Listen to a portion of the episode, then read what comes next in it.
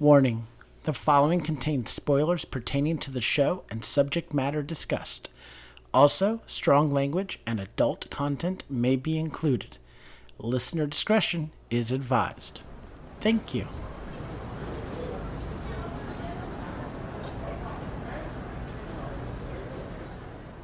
All right, you're going to have to guide me with all of this. What do you mean? I mean, when we go into Kinokuniya and Midtown Comics, I'm going to rely on you to help me pick out some comics and graphic novels for our nephew and Nibley. Okay, I'm more than happy to help, but I'm sure you can also pick things out just as well. Nope, nope, nope, nope, nope. I am completely blind and ignorant when it comes to this stuff. The only experience I have with graphic novels is the show we saw last night.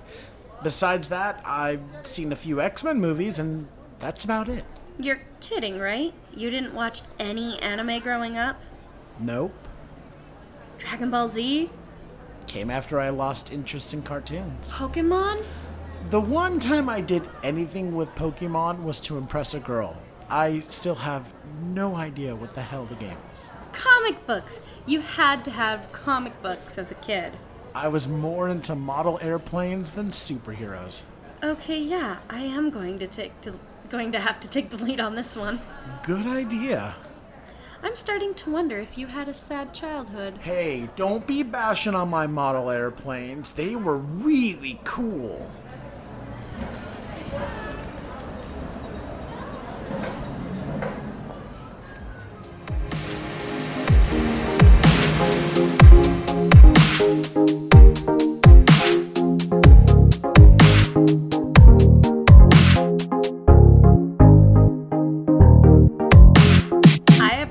And welcome to Stage Whisper. I'm your host, Hope Bird, and with me is my co host, Andrew Cortez. Today we're going to be discussing the groundbreaking musical Fun Home. So hurry and take your seats. It looks like the show is starting.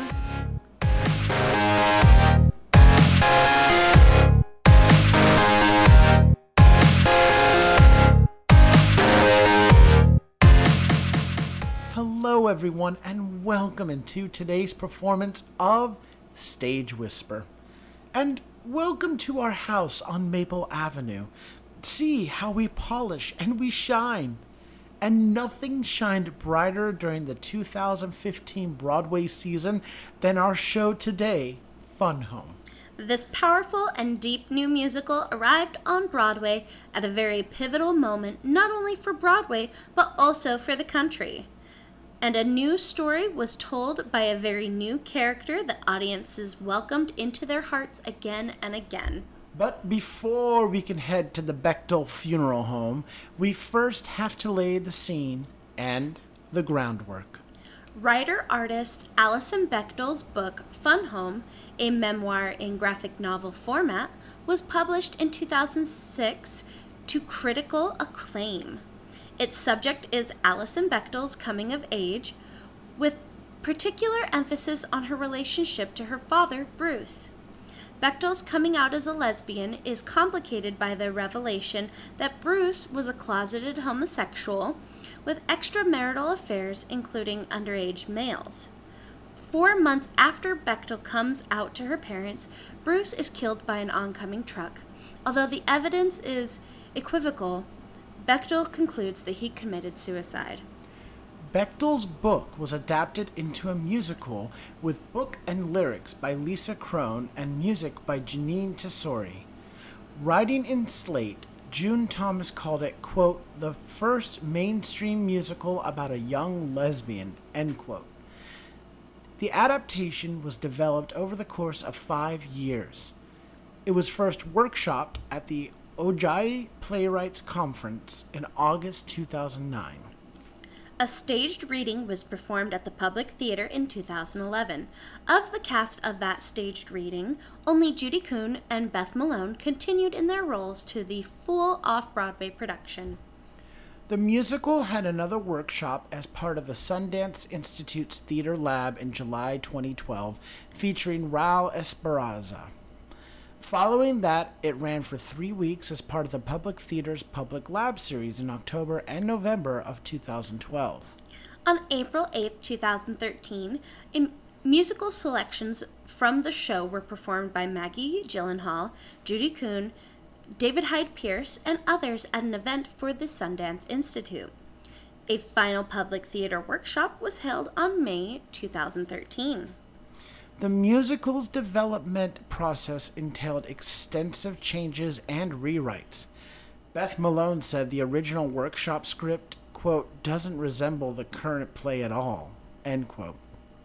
In early versions, the production was structured around Bechdel's drawings, but the creators later removed most of this element, save for one image of Bruce and young Allison, which is used at the musical's conclusion. Revisions continued through the preview period of the off Broadway production, requiring the actors to perform new material every night. Bechdel did not participate in the musical's creation. She expected her story to seem artificial and distant on stage, but she came to feel that the musical had the opposite effect, bringing the emotional heart of the story closer than it, than even her book did.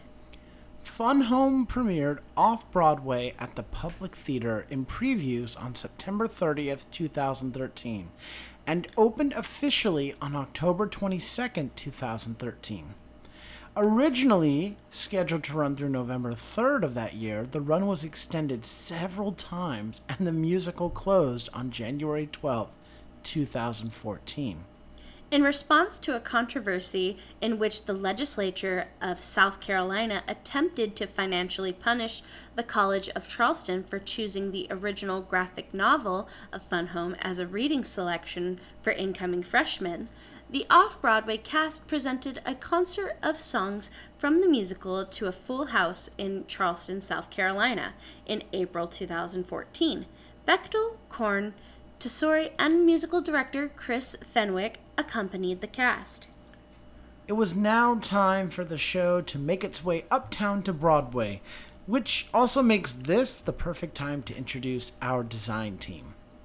The book and lyrics were by Lisa Kron, music by Jeanine Tesori, based on the graphic novel by Alison Bechdel, directed by Sam Gold, choreography by Danny Mefford, Scenic and costume design by David Zinn.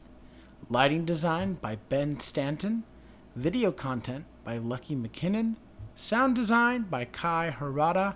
And hair and wig design by Paul Huntley. Fun Home would bring its Maple Avenue home to the Circle in the Square Theater on April 19, 2015, where it would remain for over a year, playing 583 performances and closing on September 10, 2016. In December 2015, eight months after opening on Broadway, the show recouped its capitalization and began to make a profit. Costs for the show were relatively low due to a small cast and orchestra. The show would go on to have a U.S. national tour and be produced in Singapore, London, and Australia.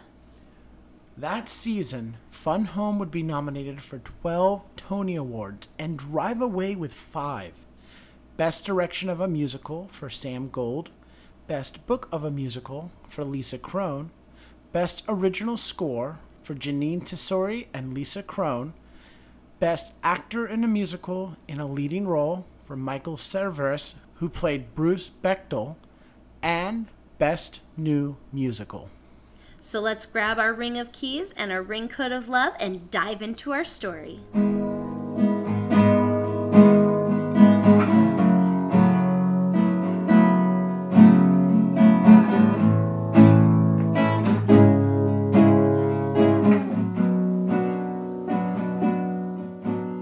As she works on her memoir in present day, successful middle aged cartoonist Alison Bechdel, Allison, recalls two time periods in her life. The first is her childhood, around age 10, or small Allison, when she struggles against her father, Bruce's obsessive demands, and begins to identify her inchoate sexuality. The second is her first year of college, medium Allison, when she begins her first relationship and comes out of the closet as a lesbian. Allison remembers herself as a child, demanding that her father Bruce play airplane with her, while he sorts through a box of junk and valuables he has salvaged from a barn. Bruce tells the family that a visitor from the local historical society is coming to see their ornate Victorian home that he has restored, and his wife Helen prepares the house to Bruce's demanding aesthetic standard. In a phone call with her father and a journal entry, medium Allison expresses her anxiety about starting college. At the Bechdel Funeral Home, small Allison and her brothers John and Christian perform an imaginary advertisement for the funeral home. Medium Allison hesitates outside the door of the college's gay union and is flummoxed when she meets Joan, a confident young lesbian. Bruce invites Roy, a young man whom he has hired to do yard work, into the house. Bruce begins to seduce Roy in the library while Helen is playing the piano upstairs, trying her best to ignore it. Medium Allison writes a letter to her parents about college life, but does not mention Joan or her recent realization that she is a lesbian. Bruce orders small Allison to put on a dress, but she would rather wear jeans. Bruce tells her that the other children would laugh at her. She reluctantly obeys him. Medium Allison proudly tells Joan that she has written a letter to her parents telling them that she is a lesbian, but begins to second guess herself until Joan kisses her. That night, she is delirious with joy after having had sex with Joan and finally discovering her own sexuality. Allison considers the connection between her coming out and her father's death. Small Allison has a homework assignment to draw a map of places her family has been to, but Bruce aggressively takes over, drawing it the way he thinks it should look. Allison realizes that despite having traveled widely, her father's place of birth, life, work, and death can all be placed in a small circle in Beech Creek, Pennsylvania. Bruce offers a ride and a beer to an underage boy and it is later implied that they had a sexual encounter. Medium Allison writes to her parents asking for a response to her coming out letter. Small Allison watches the Partridge family, but Bruce angrily switches it off.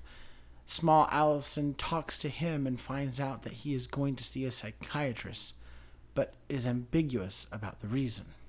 Allison expresses annoyance that he lied to her the reason he was going was because he was arrested for what he did to the underage boy. Helen attempts to reassure small Allison that the psychiatrist will help her father, but she too refuses to elaborate.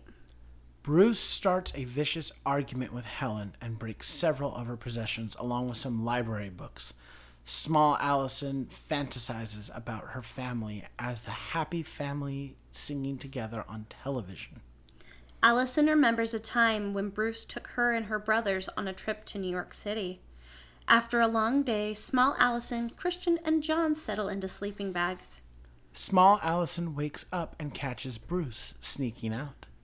Bruce sings her a lullaby. He reassures his daughter that he's just going out for a paper. But Allison realizes he was probably going cruising. Medium Allison is angered by a non committal letter from Bruce responding to her coming out. At a luncheonette with her father, small Allison notices a butch delivery woman and feels an inexplicable kinship with her. Medium Allison calls home to demand a better response from her parents and is astonished when her mother reveals that her father has had sexual relationships with men and boys.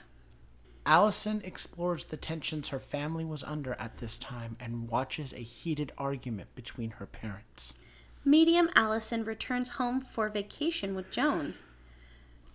Helen confesses to Medium Allison her troubled and turbulent life with Bruce. Medium Allison, Joan, and Bruce have an unexpectedly pleasant evening around the piano. Bruce asks Allison if she'd like to go for a drive, and adult Allison realizes that medium Allison is gone. She joins her father in the car, breaking the boundaries of time. On the drive, she and Bruce struggle to express themselves to each other. Bruce manically engaged in a new restoration project, tries and fails to find a way to hold his life together. He steps in front of a truck and is killed. Allison, newly reconciled to her past, remembers and draws a moment of perfect balance, playing airplane with her father while reminiscing about the past with other Allisons. The, end. What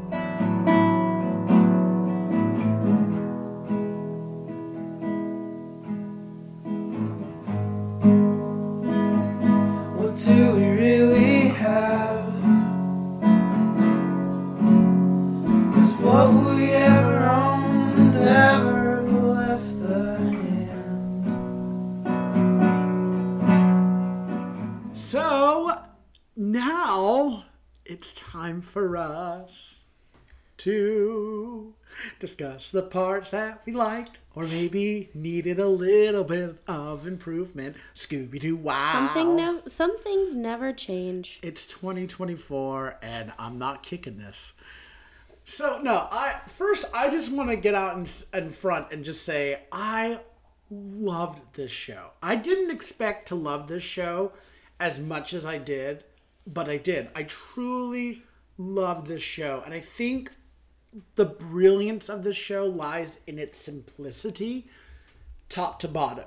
In a season full of really big, you know, musicals, you know, I'm thinking of shows we'll cover later, like something rotten and whatnot.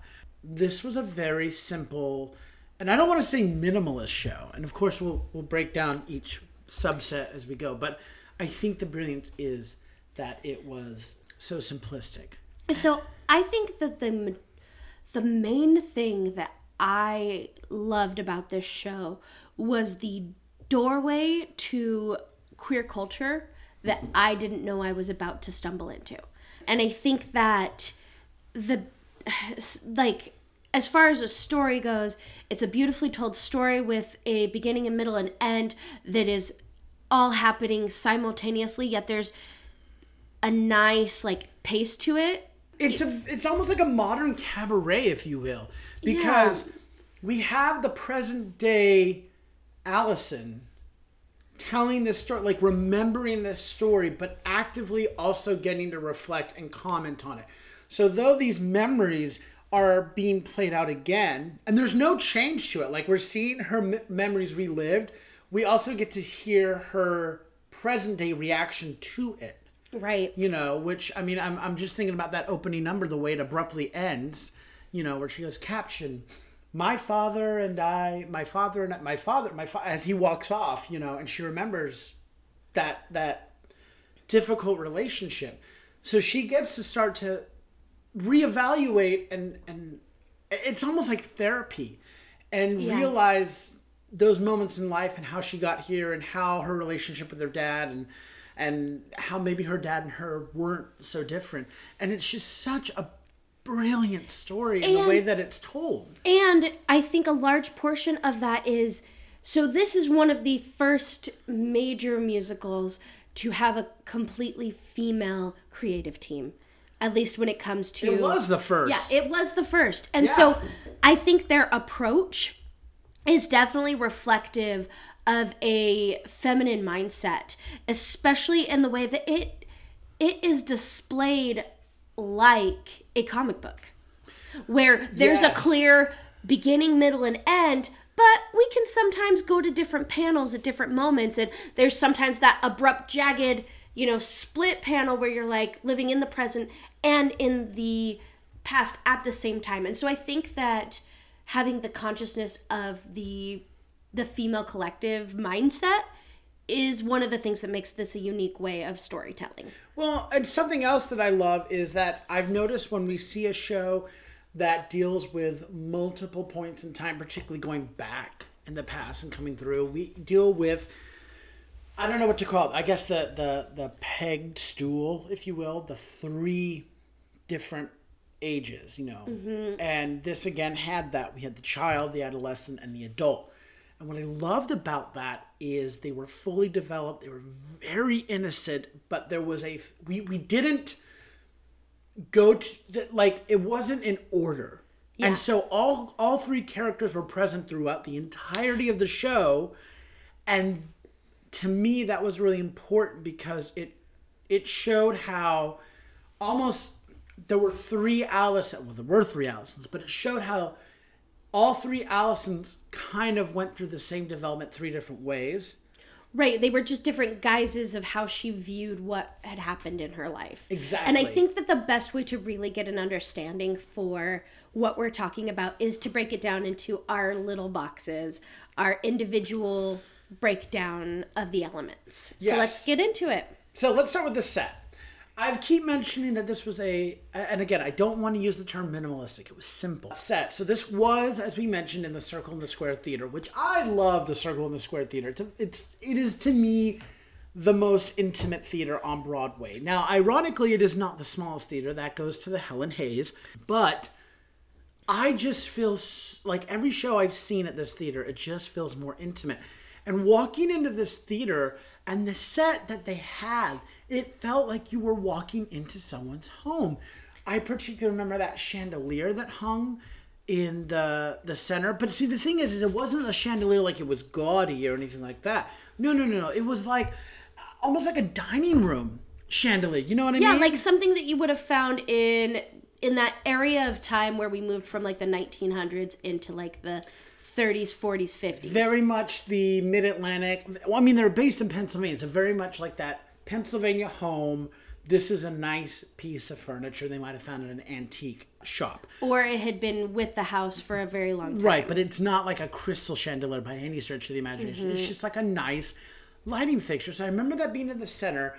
The stage was this nice, like, wood floor. The orchestra was over by a vom that was entrance, but they fit in with it. And then you had like this furniture. I mean, every, it just looked like a house. And one thing I really appreciated about the set design, which was brilliantly done by David Zinn, was the use of basically the, the set being able to come up through the ground. So rather than bringing pieces on from the voms or whatnot, these pieces would just come up from the ground to show these different spaces. Right, and in that way, it felt like a creation sandbox because everything, you know, the set would get lowered, they'd add something to it, it'd come back up, it had ups and downs. Right, the bed would come up, the couch And would so come it up. really, it really felt like that comic book where it's like, oh, hey, we're gonna create this thing.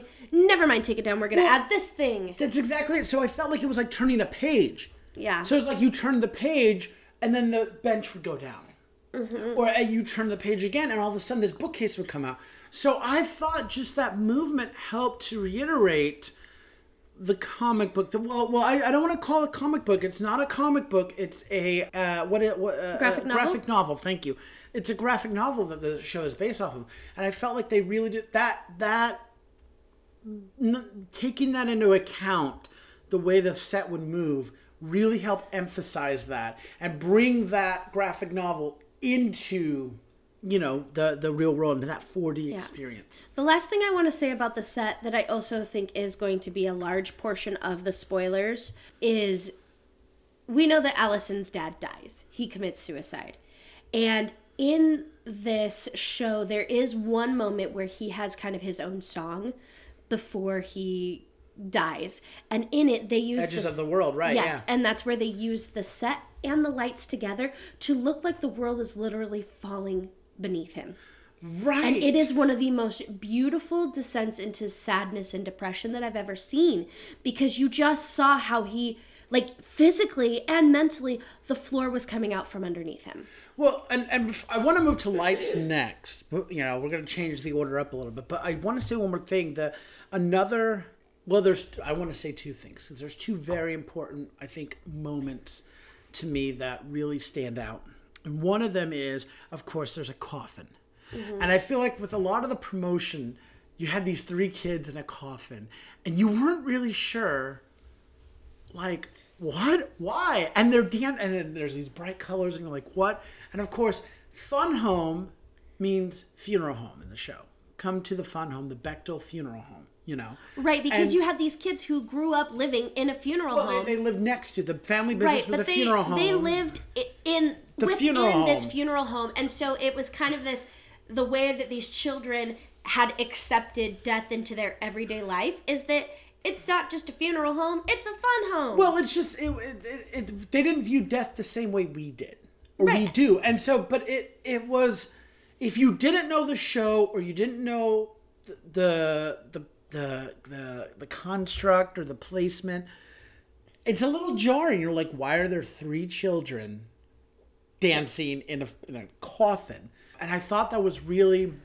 I don't want to. It's the thing is, is it could be uh, uh, morose or whatever, but then when you see it in context in the show, I mean, uh, coffins are very off-putting for me usually. When we saw a Christmas Carol recently, the Jefferson Mays one, right? It was very off-putting to see that with the smoke coming out. You know, I don't like coffins, and yet with this, I was like, it's not so much a coffin. It's just like a fun little playhouse. you know? I mean, but the, that also goes to speak to a larger story of about how we as humans have become disconnected with death. It used to be something we were very physically hands-on a part of, and now we've removed ourselves. So I think that that they had an interesting time marketing this show because Allison's world is very different than the normal lived experience. Right. And then the other thing I want to say is when middle Allison comes home with Joan, with girlfriend, towards the end, and the house is transformed, right? Seeing the stage transform was absolutely incredible because we talked about again how the things come out of the ground and they did you know the the entrance for allison and joan was up in the audience. They come from in the back you know. And so our focus is there. And while we're looking at them the stage is transformed and then they kind of make their entrance and you're Joan oh my god you know. And we then look at the stage and we see it's not like it was in the beginning of the show. There's a mm-hmm. lot fancier furniture and whatnot. And it it was incredible it was amazing to see that transformation happen so the you know david zinn did a really great job of creating that through line and creating that experience and really bringing Allison's father's personality, that neurotic personality, into the set itself. It, I mean, that really connected. You know what I mean? Mm-hmm. So now I want to go on to the lights. Normally we would go on to costumes, but I feel like the set and the lights they just go hand in hand. And I've been really excited to talk about this because we had mentioned that the set the way it moved and everything really read like graphic novel. And see, this is where I feel like the lights really brought that out. We of course had that soft yellow lighting, soft white lighting, you know, that looked realistic like a home. And that was something I appreciated. Normally you get a lot of a white light to illuminate the stage, right? Mm-hmm. This, I mean, truly, it could have been like your typical 60 watt GE light bulb that you put in a lamp. That was the shade that they were using to light the stage, which was really great. It felt very homey, right? But when we had some of these other numbers, like Come to the Fun Home or Everything's All Right When We're Together, right? You had these great colors, these awesome 1970s colors, right? But not only did we have these colors, it was these shapes that were projected on the stage, these great geometric shapes, these squares and that. And it looked, if you, there's some great pictures online you can find. It looks like a graphic novel moment. So it's really cool in that aspect to be able to I don't know, just to, to be able to to take something from the page and put it on the stage visually, you know. I thought and I didn't catch that when we saw it in that moment, but again, hindsight's 2020. So I look back now and I'm like, "Oh my gosh, yeah, that what a wonderful, you know, watching the kids dance in the coffin and seeing those lights. It looks like a graphic novel, you know. The other great lighting effect to me was when Allison, and what's great is it's it's older Allison mm-hmm. when it's supposed to be middle Allison, but we have this moment of the two timelines, if you will, kind of intersecting. Takes that final ride with her father, and she sings "Telephone Wire," and we see the telephone wire going, you know, by up and down, right? Mm-hmm. except it's not a physical telephone wire it's a lighting effect Yeah. it's like a projection but you and you just you feel like you're in the car riding Right. and you can you at least for me i was able to go back to those moments when i was younger and staring and- out the window and, and, you didn't have a phone and just would stare and you would see and the watch telephone the wires telephone go down wire and, and, you just Yep. follow it with your eyes and you know Yeah. And so I was just like, this is, again, it's that simplicity that made it so brilliant. So having these moments where we could experience the, that intimacy and that lighting just created that, that moment where it was like, hey, audience, lean in a little and, and let's just observe this moment. I also appreciated that the way that the lighting directed your focus because there was a lot of action that would happen on opposite ends of the stage you know? Mm-hmm. So that when one moment happened wrapped up we jumped to the other side of the stage and vice versa. So yeah i really like that. And of course iconically when her father does get hit by the truck in the end at the end of edges of the world. He gets hit and we hear the ho- truck horn And we and it's a big burst of light. And there's two headlights. Yeah. yeah it's two big bursts of light. And that's it. And which is great. I mean that's all we and it could have been like you know sometime uh, uh, uh, uh, in rent they have the motorcycle handles that you can see or whatnot. No they just use two lights. And we finish the sentence. We know what's happening the simplicity is what made it so great to me you know so let's double back now let's go back to the costumes because I love these costumes. So the first thing I just want to get out of the way with costumes that I loved is Allison's costume. Essentially the same. Whether it was grown Allison, middle Allison, or little Allison. Now little Allison's was more purple with some pink, but they were all striped shirts. Mm-hmm. And of course, middle Allison and grown Allison really were about the same, that red and white stripe. But they were all striped shirts all the way through. That was their outfit. Mm-hmm. Her father, I can't believe I'm forgetting his name. bruce Thank you, Bruce, was always, always put together. Yes, well, and I feel like the so the costumes were very simple because we're dealing with a very simple time. We're dealing with everyday people, and so we have just, you know, everyday people clothes, which can be really hard to still use the costumes to tell that story, but it really helped give us an idea of like her mom was very muted and mousy because she just kind of went with the flow and you had her father who was very much always put together he he projected his insecurities in his clothing. You have allison who she you know one of the songs they talk about the way that they start the scene is about how they she's supposed to wear this party dress and she doesn't want to wear a party dress because she wants to wear pants because she likes pants. And you kind of get to see that gender exploration and that self-expression that you develop as a child kind of develop in this Allison going I don't think I like that and then she has her sexual awakening and realizes that she likes girls instead of guys. And then you see you know Allison middle Allison who is actually acting on those feelings and how her cos- her her clothing choices reflect what her younger self was but also the new person she's becoming. So that by the time we get to adult Allison you kind of understand where she made her choices leading up to that point as to being why she'd be wearing those clothing Yes. I love all of that. I also just want to comment that I did not like the fact that Bruce basically reaffirms gender roles by saying that if you don't wear a dress, everyone's going to notice and laugh at you and everything. And so she decided to wear the dress.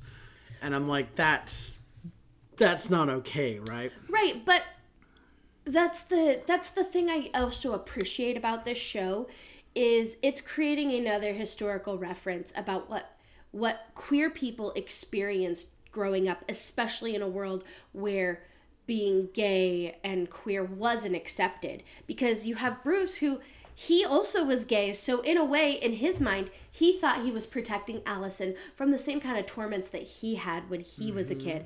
And so you kind of see how this idea of self-expression and protecting protecting your kids from learning those harsh lessons comes from in a society that's about being that's about being that's about fitting into the box rather than just existing in your own box.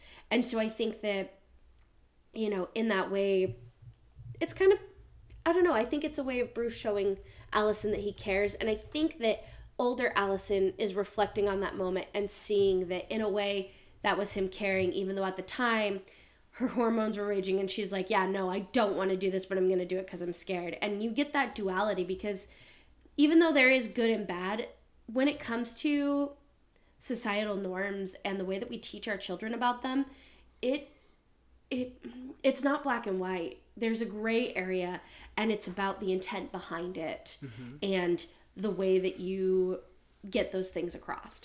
Yeah, no, I, I think these are those are all valid points.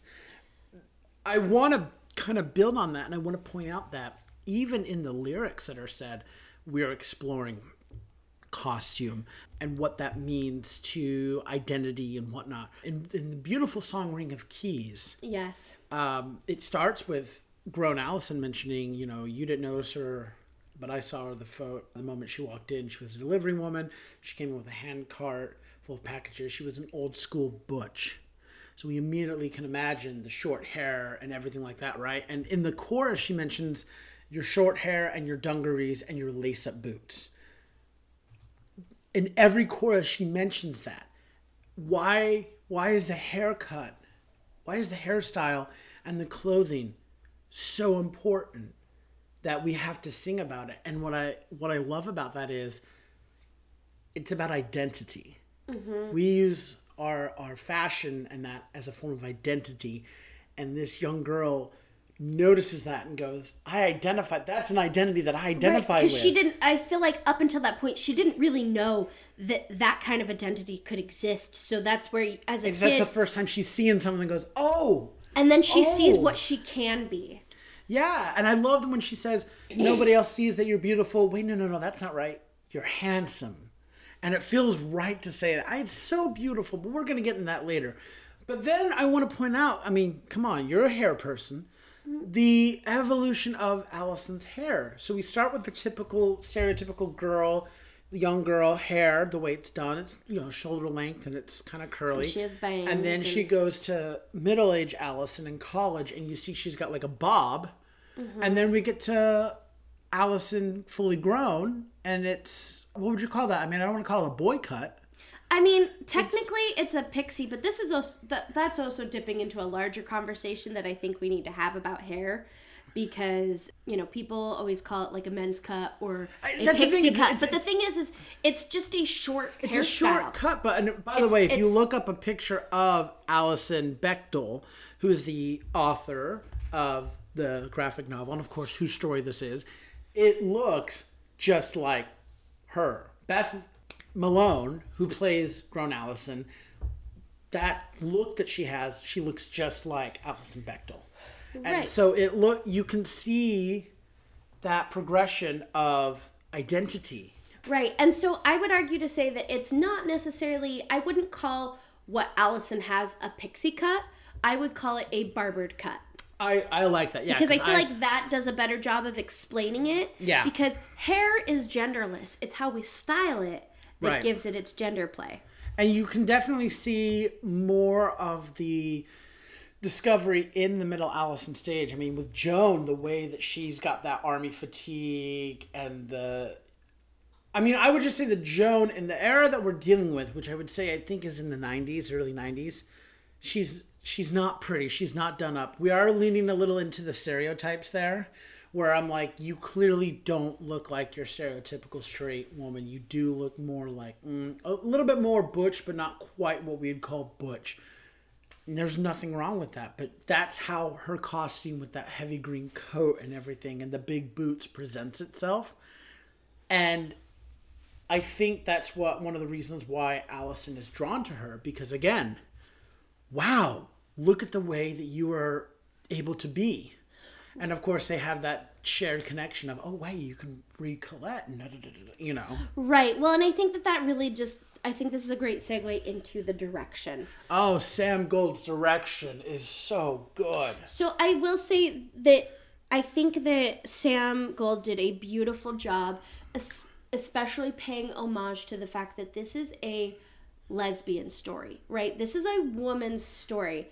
And so, as much as I, you know, ideally, I would have loved to have seen what this could have been done with with a female director, but the fact that it was a male presenting director, he did a very good job of paying of Keeping the female voice in. Yes, like he it, it wasn't masculinized, which happens a lot when you start to really pick apart shows and you're watching directions because we we project our lived experiences in everything we do even when we're trying not to. Yeah, I And will say one fun thing that we we did this recent holiday season.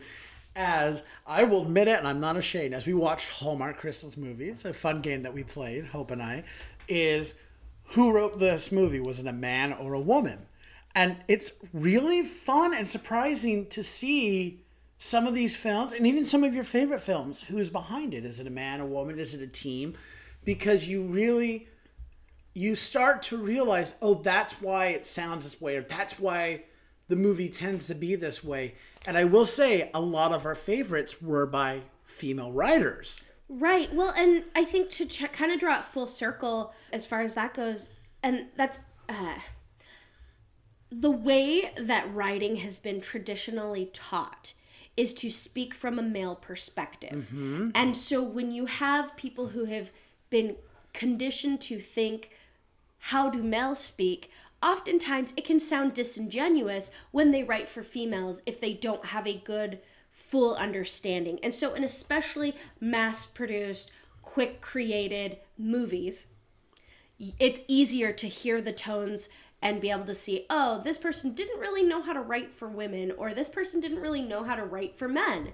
And that's what I also love about this show being such a queer piece is once you get into queer people and queer culture, a lot of those lines get to be blurred because the thing that I think that makes queer culture and the queer community so special is it is so good at looking inward to understand others.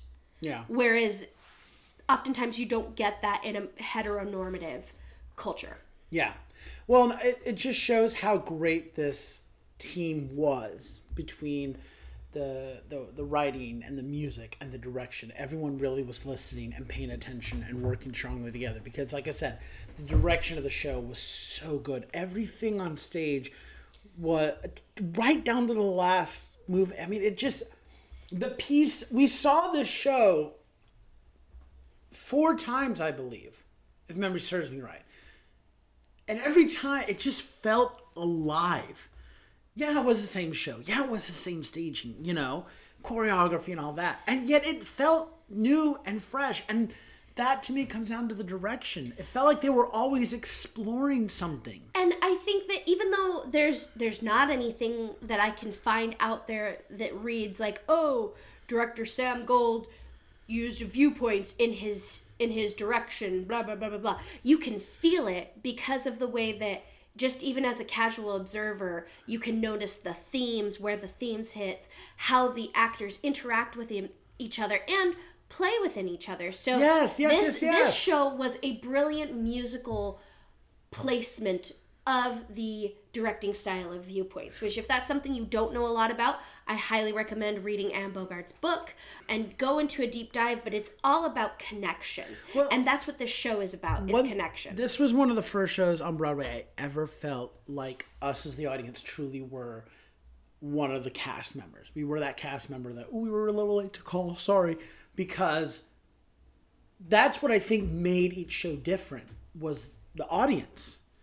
The way we were breathing, the way we were re- reacting to certain things, just everything about how we and our energy went affected how the cast was doing certain things. It could go as far as even did it rain?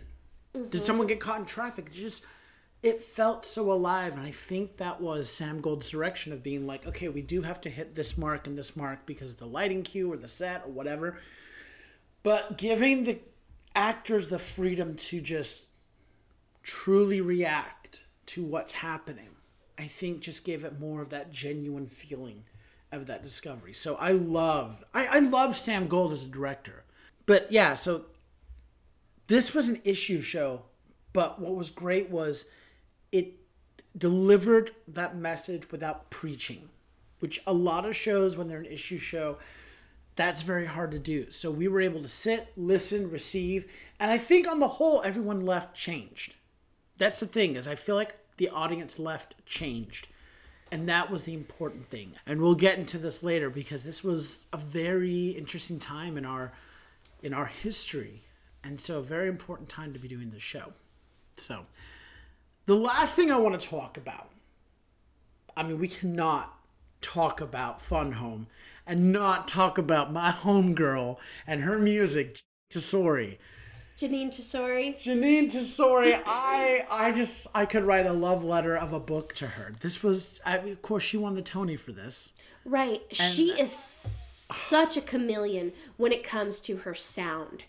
Listen, I, I I know I've said this a thousand times, but truly, look up Jeanine Tesori. Look up what she's written. No two shows sound the same. You will hear hints of other shows, and they're like I could hear a little bit of Violet in there. I heard a, a snippet of Caroline, or Change, maybe a, a hint of Shrek. But even when we saw Kimberly Akimbo, I had a moment where I was like, "Ooh, this sounded a little bit like Fun Home," you know. But truly, none of her shows sound the same. And if memory serves me right, you know, Violet had played before this as well as Shrek. So you had those two shows of hers that had recently played on Broadway, and then we get Fun Home. I mean, that is a completely different sound. And this music is so beautiful. And the simple orchestrations, I mean, it. If it weren't for the fact, I think that it was like a, a no, screw it. Even if it was a musical, this is like the perfect Sunday afternoon or Sunday dinner soundtrack because it's not overbearing rock and roll. Like it is, you can put it in the background for that beautiful, relaxing music. It's and the melodies are so haunting. Da da da da da da da da da. You know, mm-hmm. and she also just the lyrics find a way to stick in your soul. I mean, if you listen to Ring of Keys and you can't be moved, you are stoned. Correct. Because that I so I just want to take a small moment really quick and talk about how the impact of Ring of Keys impacted me. So Ring of Keys I think was a beautiful moment for me to have a inner sexual awakening because it brought up things that I could see that Allison was going through that I had never thought to question in the same way that Allison did at the same time because of course me I'm not a I was I'm not a young lesbian, you know. And so I never thought that far, but looking back on it on my own reflection of life, I can see how there were things, you know, where I questioned, you know, do I like boys? Do I like girls? Do I like both? And so I think Ring of Keys is just that beautiful hopeful piece of awakening.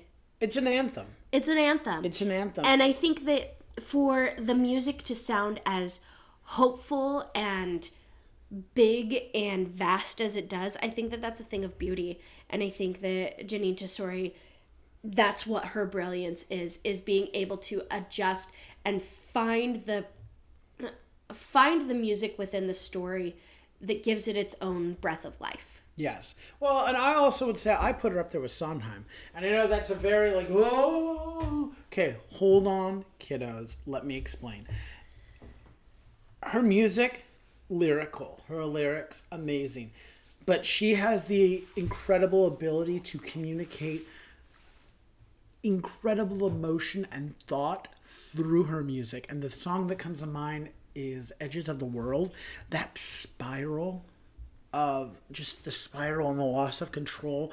If you look at the music, you can even just listen to it. The dissonance that's created and the way that that basically the meter stops and it's a free flow and it accelerates and you you arrive, you know, and the edges of the world, and it's time doesn't exist. You can just feel it spiraling, and then we get to.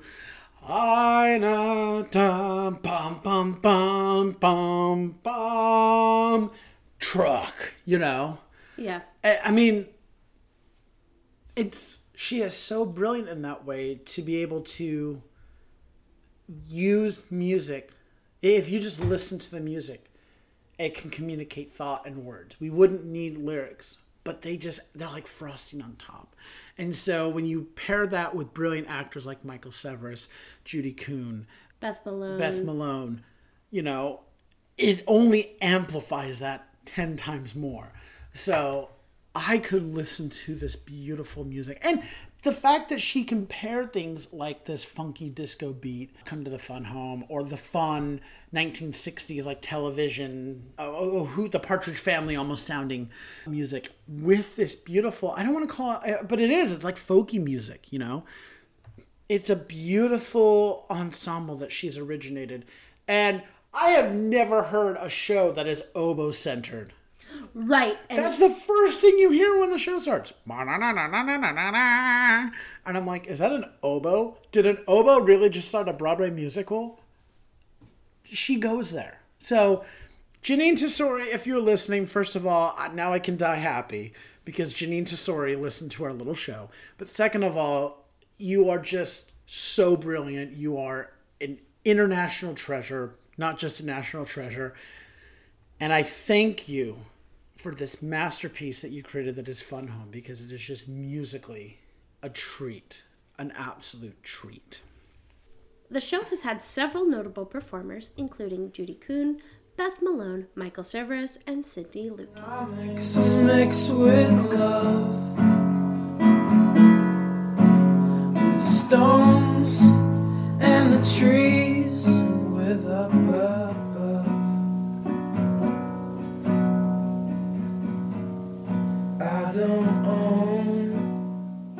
So let's now talk about the impact the show has had on the theater and its history, starting with theatrical impact. So I think that the most important theatrical impact that this show has made was the fact that the Poster was colorful, absolutely. No, I'm kidding.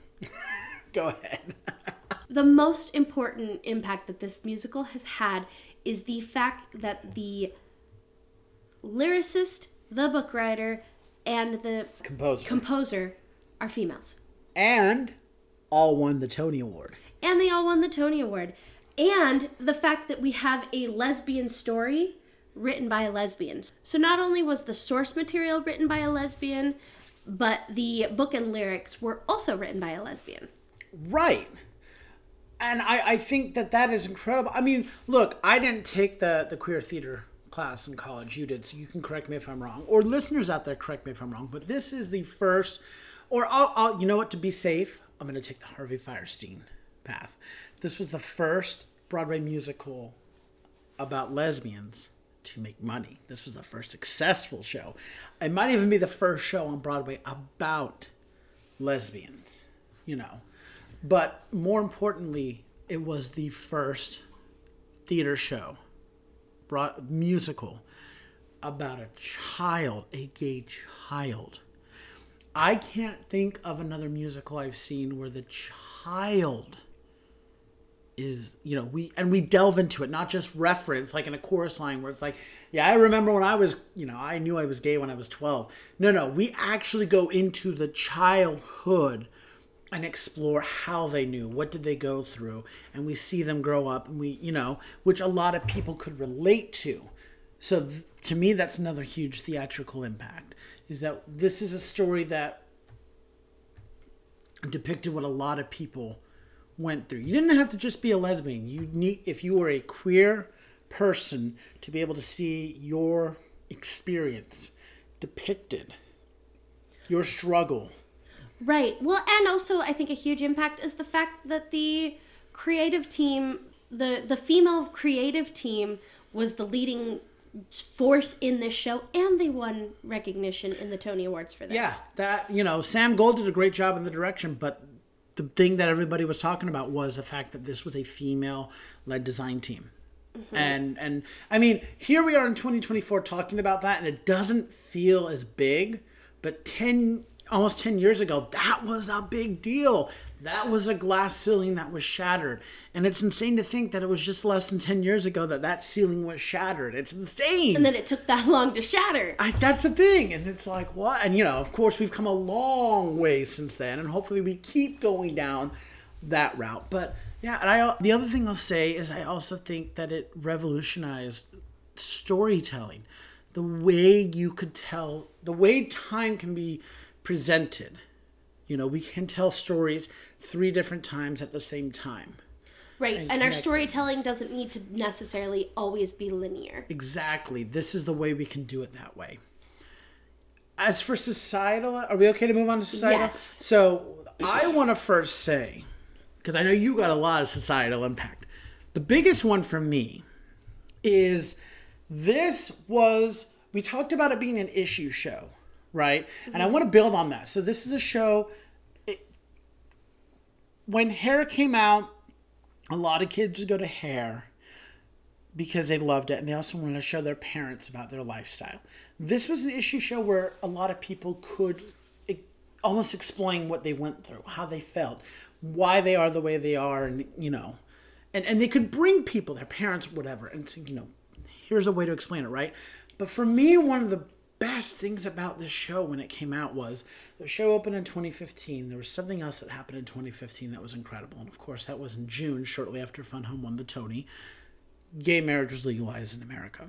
And in fact, we, if you remember right, we were at Fun Home, uh, I think it was the day after, and Beth Malone got the pride flag during curtain call, and she ran up and down the stage, you know, waving it and everything. It was it was a huge celebration because, of course, in this show, Allison embraces herself and her identity as a lesbian but she also embraces and loves and forgives her father.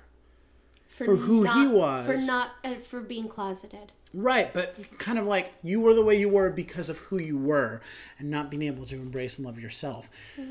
And for for the our country you know, I mean, we've taken a lot of steps back, but at that moment for for for love to have won you know, it's that wow, this is like the the the epilogue to the mm-hmm. story. Not only can I be proud and accept who I am, but now society has also deemed it legal for me to love.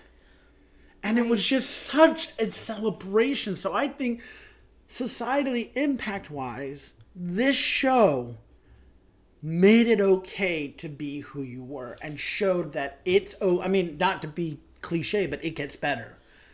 Right. So the direction I'm in go with societal impact is a long one, so strap in.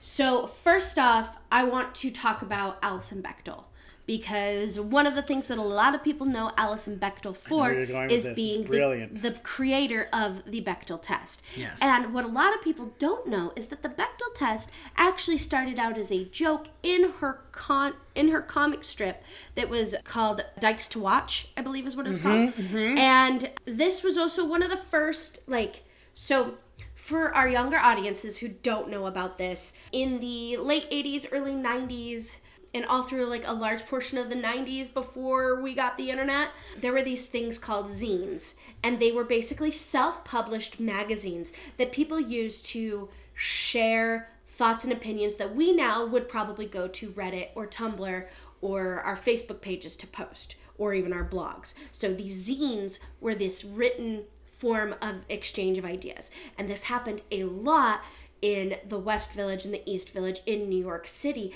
And that is a large way that people were gaining momentum to talk out loud about being gay and lesbian and queer. Because before that, you had lots of laws that were in place that pre- prevented people from being able to do that.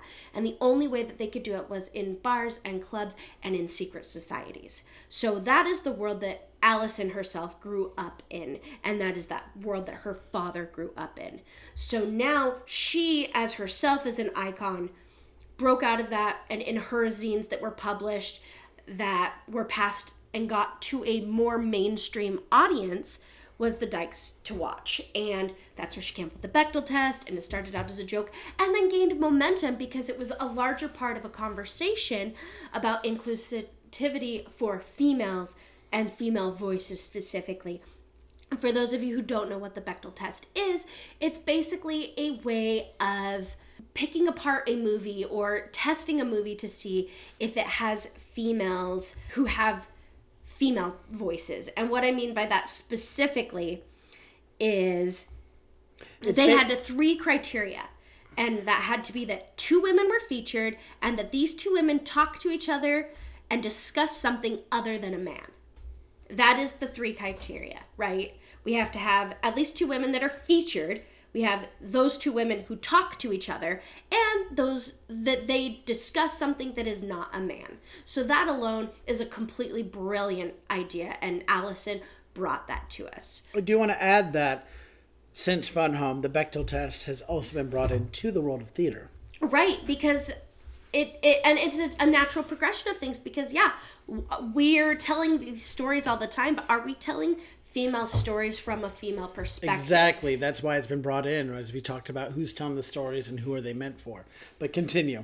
So, in Allison sharing her story, not only as she become you know becomes in herself as a queer woman but she's sharing that experience of what her father went through that was the exact opposite and one of the things to note is she came out to her family and then a couple months later her dad killed himself because he was gay and so Allison's response as a gay icon, instead of, you know, letting that hate win out, she went on a self exploration of it. And so I think the fact that Allison Bechdel exists and the fact that she has written her origin story as far as herself as a queer icon is a huge societal impact. It is a huge part of queer history and it serves as a pillar, a mainstream media pillar for the youth to go back and look on to see what life was like before this show.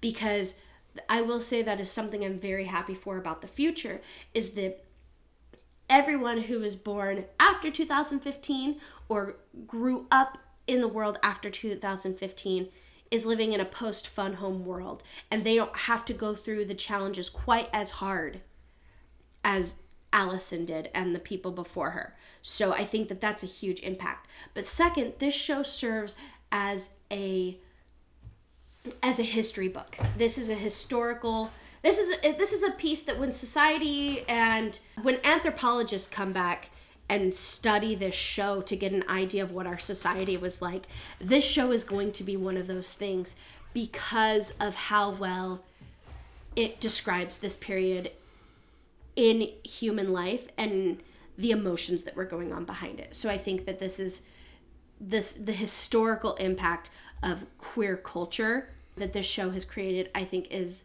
one of the best things that has ever brought to us.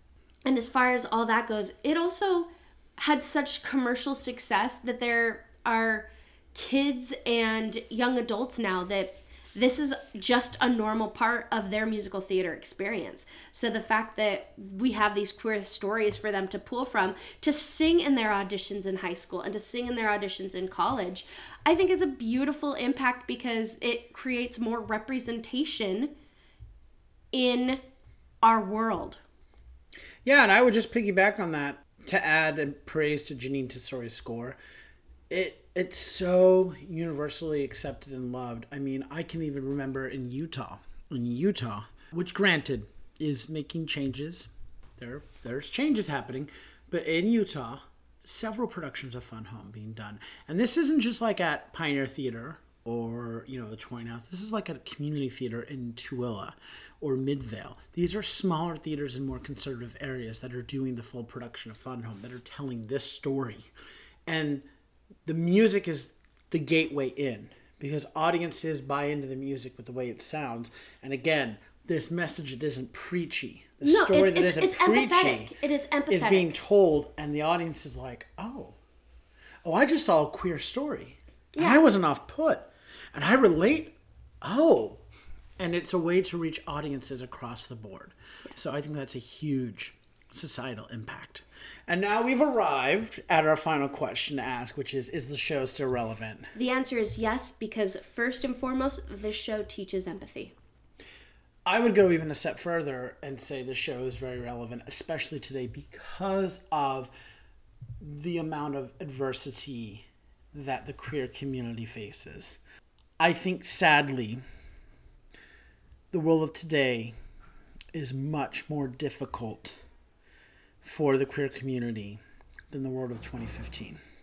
Mm-hmm. And it, it breaks my heart to say that, but I do feel like rights of our, our queer friends and family, particularly transgender, are are very much under attack. And it's not just rights, it's really livelihoods and safety It's, the and ability to freely express yourself And just be. exactly And just be. and we're not talking about people having opinions that they're spouting and getting hate for it. No, it is we have literally just existing on a day-to-day basis. the fact that someone who is transgender can walk out of their house and be verbally and physically assaulted just for existing the way and that they can exist. and it, it could be okay.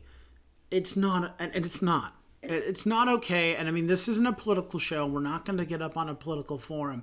But with that being said, the world is is a little bit worse, a lot a bit worse than it was in 2015. And so I think a show like this, as you said, that teaches empathy or at least taps into human empathy is so needed. And I also think that just this beautiful story and this beautiful music, eh, it's always welcome. And you know, what is interesting is this is a biographical musical. We haven't mentioned that, I feel like. We haven't used that word, biographical.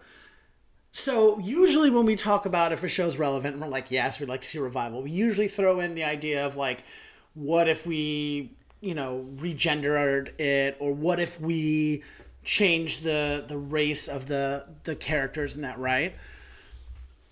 I don't know if you can do all that with this, with it being such a biographical show. That being said, it would be interesting to see if they did that. You know, how, what would Alison Bechdel say about that? What would she have to say about that? How far would she let, how far would she let artistic liberty be allowed with her story? It would, it would interest me, but I would be keen to know what would a revival look like of the show you know? And where would it play? Because i think the beauty of the original show was that it was done in the circle in the square theater in the round. And with more shows incorporating redoing theaters to accommodate that like here lies love you know uh, would we do something like that with a different broadway theater?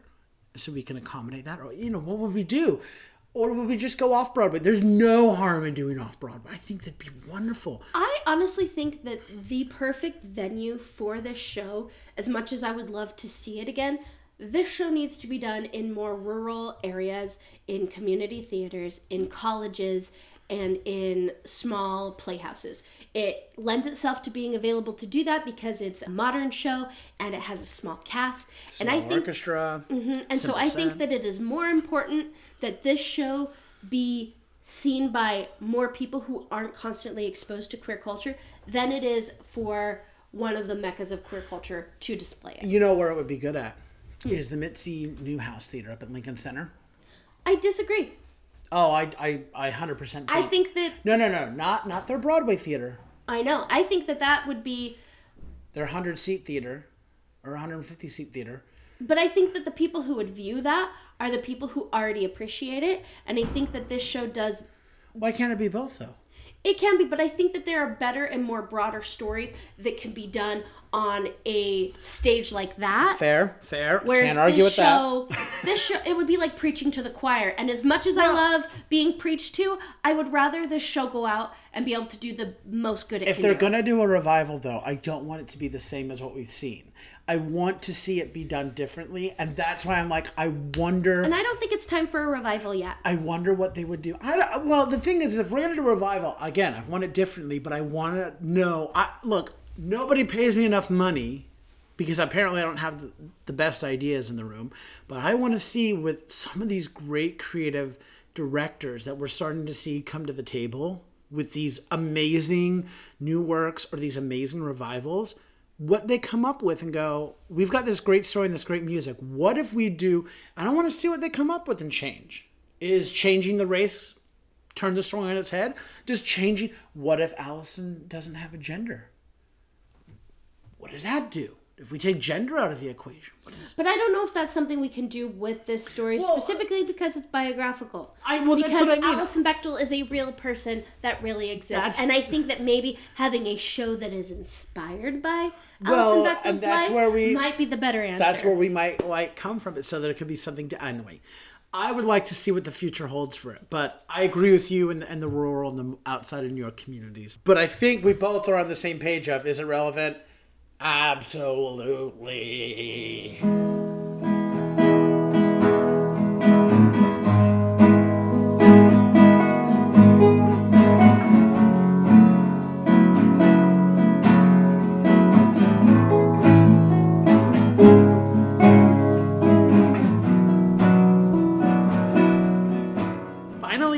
promised, we wanted to share some of our own personal stories about experiencing the show. So, as I mentioned, I'm pretty sure we've seen this four times two in 2015 and two in 2016. I love this show. And one of my favorite things was we saw this show right after it won the Tony Awards. And we had the, orig- the entire original cast sign the poster. In fact, we have the poster, mm-hmm. hangs right down yonder in my office where I do all the editing, tra la la la la, right behind me. And it was so cool. And I mean, I look back now at the people we met. Like at the time, the only person that I was like head over heels about was Michael Cerveris. Because I was like, oh, I'd seen him in Evita, you know, and, and that voice I just loved. And I knew that he had done Sweeney Todd with Patti LuPone, right? So this was really, really cool. But now I look back and I'm like, oh my God, Beth Malone from Unsinkable Molly Brown. And she's incredible. And Judy Kuhn, who, by the way, in Assassins by Classic Stage's was unreal. she assassinated your expectations. That, wow. You know, so these were incredible performers. So getting to meet the cast was amazing. The show itself was just so moving. Uh, Getting our picture against the wall with all the different keys of all the different cities, you know, where people had mm-hmm. come from was amazing. I do think, however, my favorite memory was the the night after gay marriage was legalized, seeing Beth Malone run with that flag and just the energy in the room. Everyone, mm-hmm. that curtain call went on for like 10 minutes. And everyone, uh, it was like one big celebration. It felt like for a whole week in the city of New York, it was just one big celebration. I mean, I love the fact that we were in the village when it was both legalized in New York and in the country. What a place to be. I got to get kissed by a drag queen in a wedding dress. That was amazing. You know, but on Broadway as well, like, I don't know. Everyone was not only celebrating these performers, but just we felt closer, you know? And, and uh, the only other time we've come close to that was when we came back from the pandemic. So, I mean, I can close my eyes and I can see that curtain call still. Beth being cheered on by her castmates and by the entire audience. It was, and she's just wrapped up in it. It's like the Olympics, you know. And I just felt so much love. My heart was full. So, those are my memories. Yeah, I mean, most of my memories are about the impact the story has left on me. I remember seeing the show, I remember loving it, but the parts that stick with me are how I felt listening to Ring of Keys the first time and how I watched Allison dissect herself on stage and just those feelings that she was kind of exploring, the way that she felt them, and the way that they just stuck with me and led me to asking more questions about myself and about the world around me. Yeah. Hopefully, you'll be able to catch a production of Fun Home near you sometime soon. We also want to remind you that you can become a producer and patron of our show by getting your backstage pass or by leaving a monthly tip in our tip jar. Information about our backstage pass can be found at patreon.com slash stagewhisperpod. So until next time, I'm Andrew Cortez, And I'm Hope Bird. reminding you to turn off your cell phones Unwrap your candies and keep talking about the theater. in a stage whisper. Thank you.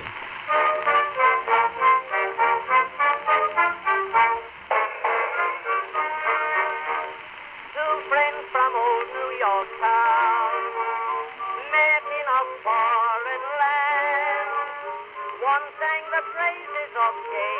If you like what you hear, please leave a five star review, like, and subscribe.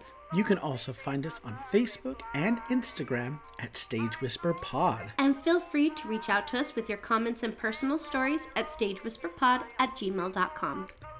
You can also get more information about the show, your backstage pass, book a tour, pick up some merchandise, get tickets for a show, and more by visiting our website, stagewhisperpod.com. Our theme song is Fox by Music for Wildlife. Other music on this episode provided by Kelly Lattimore and Billy Murray.